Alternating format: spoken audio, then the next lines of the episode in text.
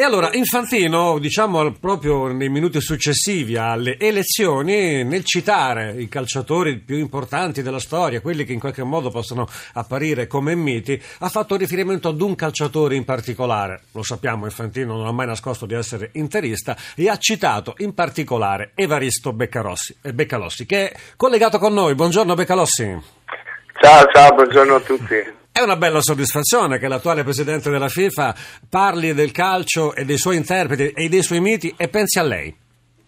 Eh beh, eh, è stata una grande, una grande sorpresa, un grande onore e, e, fa capire che il calcio, insomma, al di là di qualche risultato in più, aver lasciato un buon ricordo è la cosa, è la cosa più importante e mi ha fatto, fatto, molto piacere. Ecco.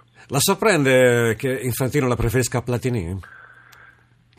Ah, vabbè, con Michel ho giocato anche contro, quindi, quindi, avevamo anche un buon rapporto perché insomma quando tu aprivi quei tempi lì, duello Inter-Juve, mettevano Platini e Beccalossi, cioè per me era molto pesantina la cosa, quindi l'ho sempre visto più che è più forte o da sfidare è stato uno dei giocatori che insomma mi piaceva molto. Senta, naturalmente non l'abbiamo chiamata soltanto perché vogliamo celebrare la citazione di Infantino, neo presidente della FIFA, l'abbiamo chiamata anche perché vogliamo che ci dica cosa pensa di quest'Inter.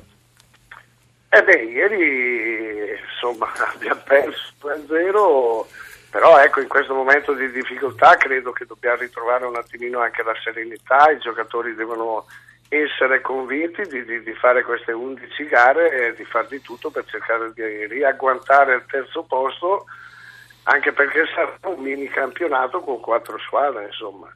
Eh, Roma, Roma, Fiorentina, Inter e, e anche il Milan, secondo me, quel mini campionato lì per il terzo posto per arrivare in Champions League, perché ritengo che Juve e Napoli saranno le due squadre che lotteranno per la vittoria finale. Beccalossi, in questo momento cercasi parole di conforto per Mancini, che cosa gli direbbe a tu per tu?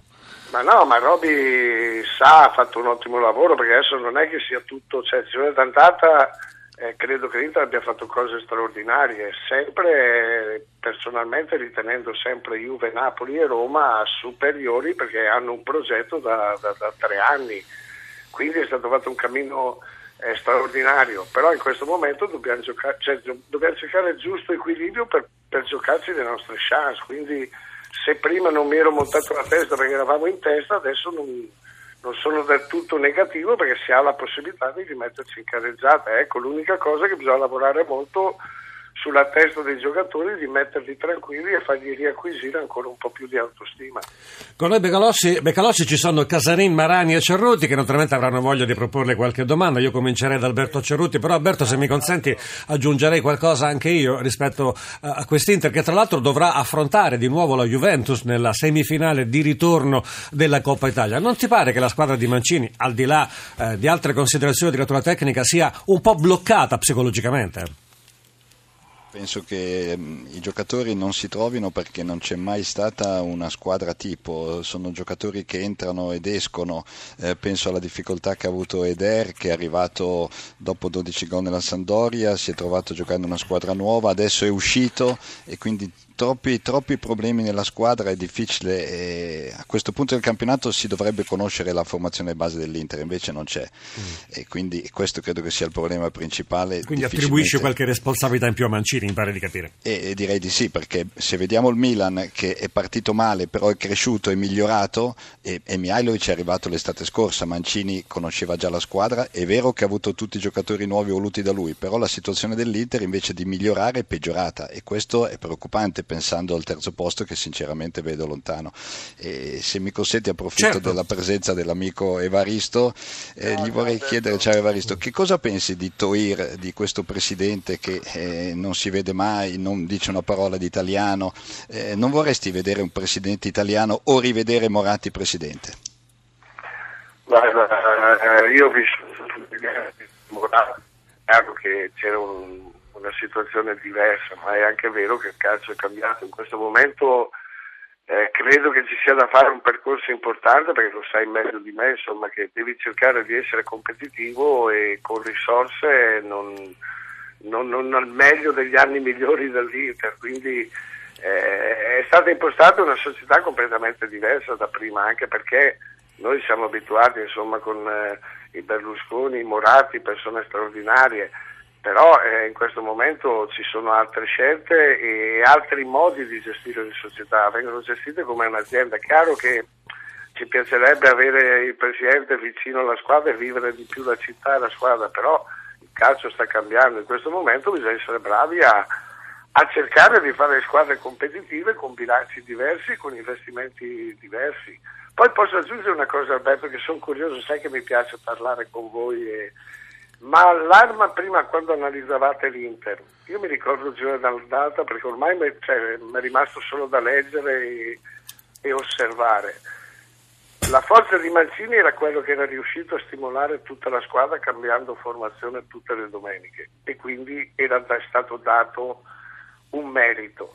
Poi quando è cominciato a, a, perdere un po' di partite è diventato un'arma negativa perché la squadra non aveva identità e cambiava tutte le volte la formazione. Nell'ultimo periodo credo che qualcosa stia cambiando perché nelle difficoltà devi trovare diciamo 7-8 giocatori per proseguire. Però non, ho, non mi sembra una valutazione perché il giorno d'andata si parlava tutti di questa forza dell'Inter perché il gruppo, i selfie eh, tutte le domeniche si cambiavano giocatori e lì si era ottenuto il risultato e tutti dalla stessa parte.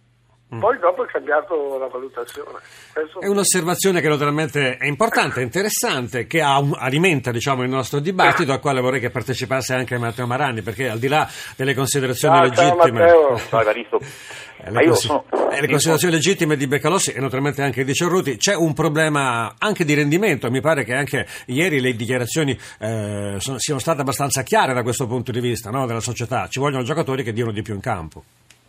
Sì, io sono tra quelli che nella prima parte, come dire, ero rimasto colpito favorevolmente da, dall'Inter, nel senso che l'Inter secondo me era stata costruita con molti centimetri, molti muscoli e, e, e aveva avuto i suoi, i suoi effetti questa, questa, questa, politica, forse anche l'unica perché Mancini è uno che non ha mai inseguito una grande costruzione di gioco, cioè Mancini si è affidato sempre molto a giocatori forti fisicamente, davanti di qualità eh, per, per costruire le sue squadre, non solo in Italia, penso anche anche in Inghilterra, quindi eh, credo questo, però eh, sentendo anche un po' i tifosi, ho visto in questo periodo dell'Inter, sono molto critici con l'allenatore, moltissimo, li sentirai anche tu immagino a Milano, passando in giro. Ce l'avamo, eh. ce tutti montati la testa perché siamo andati in testa alla classifica, ma Juve, Napoli e Roma sono sempre state le no, squadre però ti chiedo questo, non hai, più forti. Non hai, non hai l'impressione Evaristo che Mancini abbia perso un po' il controllo della situazione, cioè per esempio lo vedo molto nervoso, cosa che non lo vedevo da anni così nervoso. Eh, sembra molto in tensione in questo momento. Ah, ci, tiene, ci, tiene, a far bene, è un'osservazione giusta perché anche l'ambiente siamo passati dall'euforia a, alla negatività totale, perché adesso si sente questo non va bene, bisogna cambiare questo. Bisogna... Io credo che la giusta valutazione sia che è stato cambiato molto la prima parte del campionato per la partenza falsa della Juve e i problemi della Roma, secondo me Inter e Fiorentina con i loro due allenatori ci hanno messo tanto del loro per portare queste squadre nelle prime posizioni. Però non bisogna mai perdere di, di, vista i, i, valori. Cioè, I valori in questo momento, cioè io sento per dirti l'esterno dove bisogna anche cercare di essere in grado di gestirlo in un certo modo, cioè, Milan in grande rimonta, sono d'accordo perché Sinisa ha passato anche lui dei momenti duri, però ha trovato la quadratura e è ripartito. Cioè, noi non eravamo quelli in prima, primi in classifica più forti di tutti, siamo quelli che adesso siamo gli ultimi. Quindi lavorare sull'autostima a livello psicologico. Mancini lo sai come lo si conosce, quando si tiene a far bene e, e dà tutto e le cose, qualche problema c'è e anche qua bisogna ripartire nel modo giusto con la voglia di, di fare queste 11 gare eh, importanti per raggiungere il terzo posto. L'ultima domanda per Evaristo Beccalossi, vorrei che a proporla fosse Paolo Casarin. Ciao, Ciao Paolo. Ciao bello. Ascoltami, ieri sera ho sentito Zanetti e anche Audisio parlare in maniera diversa nei confronti del lavoro fatto all'Inter e anche hanno dato l'impressione, Zanetti in particolare, che Mancini è tutt'uno col suo staff e poi da questo gruppo anche a Zanetti e Audisio c'è un distacco. Ora, tu, anche tu avverti questi frazionamenti a livello del massimo della società oppure era solo la sconfitta di ieri che magari ha acuito alcune tensioni. Sì, però anche la sconfitta di ieri, credo che sullo 0-0 contro una corazzata come la Juve, la squadra si era messa abbastanza bene, chiaro, voi mi dite non abbiamo mai costruito tante palle gol, ok, ma il percorso della Juve sono i numeri che parla, poi l'episodio è stato sbloccato per, la, per l'errore difensivo però come atteggiamento a me non è dispiaciuto. Chiaro che c'è da lavorare. Per quanto riguarda le valutazioni in questo momento, eh, è chiaro che, che, è un momento particolare, però forse è il momento che quando il gioco si fa duro bisogna essere duri, quindi lavorare e, e, e soprattutto lavorare a livello psicologico per dire 11 gare, siamo l'Inter, con umiltà, piedi per terra si cerca di fare, di fare un filotto di partite positive e l'ha dimostrato Spalletti con la Roma. La Roma sembrava che fosse allo sbando, tutti zitti, sul campo si lavora e guarda cosa sta facendo Spalletti con questa rincorsa. Insomma, il messaggio di Evaristo Beccalossi si può fare. Grazie davvero per essere stato con noi, grazie ciao, a Beccalossi, a il ciao, giocatore ciao, preferito dal presidente della FIFA, Infantino. Grazie Beccalossi. E allora, oggi dobbiamo, in chiusura di trasmissione, dobbiamo un ringraziamento e un augurio. E lo dobbiamo a Matteo Marani, che abbiamo avuto il piacere eh, di avere con noi per tante puntate. Matteo Marani lascia Radio Anch'io Sport, questa è l'ultima partecipazione e da domani si tufferà in una nuova avventura professionale come vice direttore di Sky Sport. Matteo, ti porterai un po' con te anche la nostra Radio 1? Sicuramente mi porterò molto, ti ringrazio, è l'occasione per ringraziare tantissimi del, dell'affetto, della passione, ovviamente il pubblico che ci ascolta che è ampissimo e di grande qualità, lo posso testimoniare Riccardo perché tanti mi hanno eh, chiamato, avvicinato in questi, in questi quasi due anni nostri di percorso comune. Colgo l'occasione e voglio ringraziare ovviamente Filippo Corsini, i miei compagni di viaggio Casadine e Cerruti, tutti quelli che sono stati e che sono dietro le quinte, Claudio Passalacqua, Antonio Dodde, Umbretta Conti e voglio ringraziare te Riccardo per questa opportunità straordinaria, eh, come ti ho detto tante volte mi hai regalato il sogno di poter partecipare a qualcosa che ascoltavo fin da bambino, che è la magia della radio e avendola vista da dentro, vissuta da dentro, confermo che ci ascolta che la magia non è solo quella che va in onda ma anche quella che c'è dietro. Matteo, hai Grazie. firmato tu quest'oggi per l'ultima volta e ti ringraziamo davvero, buona fortuna ed in bocca al lupo e a voi che ci ascoltate rimanete su Radio 1, tra poco GR1 e Radio 1 Music Club.